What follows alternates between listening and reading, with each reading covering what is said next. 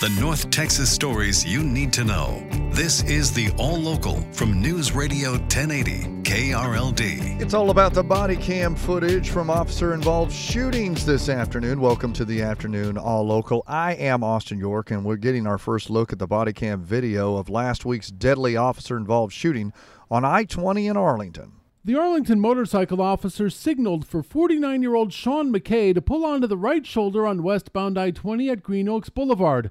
But McKay instead cut across all lanes of traffic and pulled over onto the left shoulder instead. At first, McKay was apologetic. Listen, I'm so sorry. I was I'm here to help her.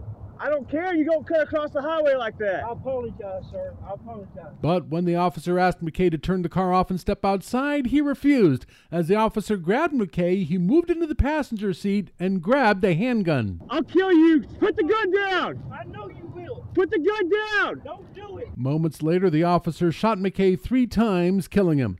Police Chief Al Jones says McKay could have prevented the whole thing. Unfortunate outcome, but I think we could have had a different outcome provided that he actually complied with everything. He didn't comply with anything that we asked him to do. From the 24 Hour News Center, Andrew Greenstein, News Radio 1080 KRLD. And then in Dallas, a robbery leads to a shootout and a suspect recovering in the hospital, and now police have released that body cam video. Police were called to an illegal gaming room on Saturday night on Wheatland Road due to a robbery call and encountered several men, including 23 year old Reginald Curry, running from the scene. Hey, get out! Get out on the ground! He's got it. Charlie 723, shots fired, shots fired. Charlie 723, shots fired. Deputy Chief Terrence Rhodes says the chase lasted several minutes. Officers saw the suspect then run behind a business in the 2800 block of West Wheatland and approached in their patrol vehicles. Officers gave loud commands for Curry to drop his weapon. Curry refused and continued to fire at officers. All officers returned fire, hitting the suspect in the leg and chest area. Hey, put your hands behind your back now. Don't move them. Could be a heavy set black male. Both hands, keep them where we can see them. We will shoot again. They did find a gun in Curry's pocket. Two other guns were found in the gaming room. Curry is in stable condition at the hospital. He's been charged with three counts of aggravated assault on a public servant. No officers were injured in the shooting. A Garland man is going to prison for life for shooting two sisters a year and a half ago.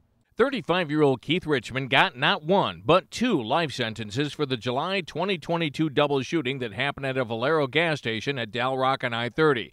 Richmond killed 31 year old Hillary Plunk and wounded her sister. It happened after an argument. Yesterday, the jury found Richmond guilty of murdering Plunk and guilty of the aggravated assault of his sister. And during today's sentencing hearing, the jury for the first time heard of Richmond's prior murder conviction. In 2008, Richmond killed a 16 year old and served a 10 year prison term.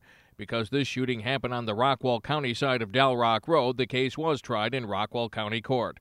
From the 24 Hour News Center, LP Phillips News, Radio 1080 KRLD. Fort Worth police were expecting to find stolen copper wire when they executed a search warrant at a home on Northeast 28th Street. Sergeant Anthony White says officers found something entirely different an all out chop shop. Some of the stolen property included nearly 20 stolen vehicles. That includes cars that were chopped up, numerous trailers that were full of brand new custom wheels and tires that still had stickers on them. Another cargo trailer was stolen from a local charity and it contained bounce houses and a mechanical bull. Some of the stolen cars were still intact, and police are working to reunite them with their rightful owners. Flight attendants from both American Airlines and Southwest were on an informational picket line today demanding better treatment from their companies. At Love Field, Eileen Rodriguez, who's been with Southwest for 31 years, says times have changed since 2018 when their last contract with Southwest expired. Things have gotten harder and harder for flight attendants um, as a profession, and it's not getting any easier.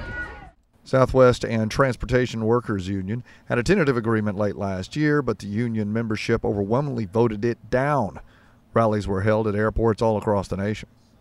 FC Dallas is partnering with a company to get the next generation of soccer players ready for the game. Voters in Mansfield approved a soccer stadium last year, and it should open in 2026.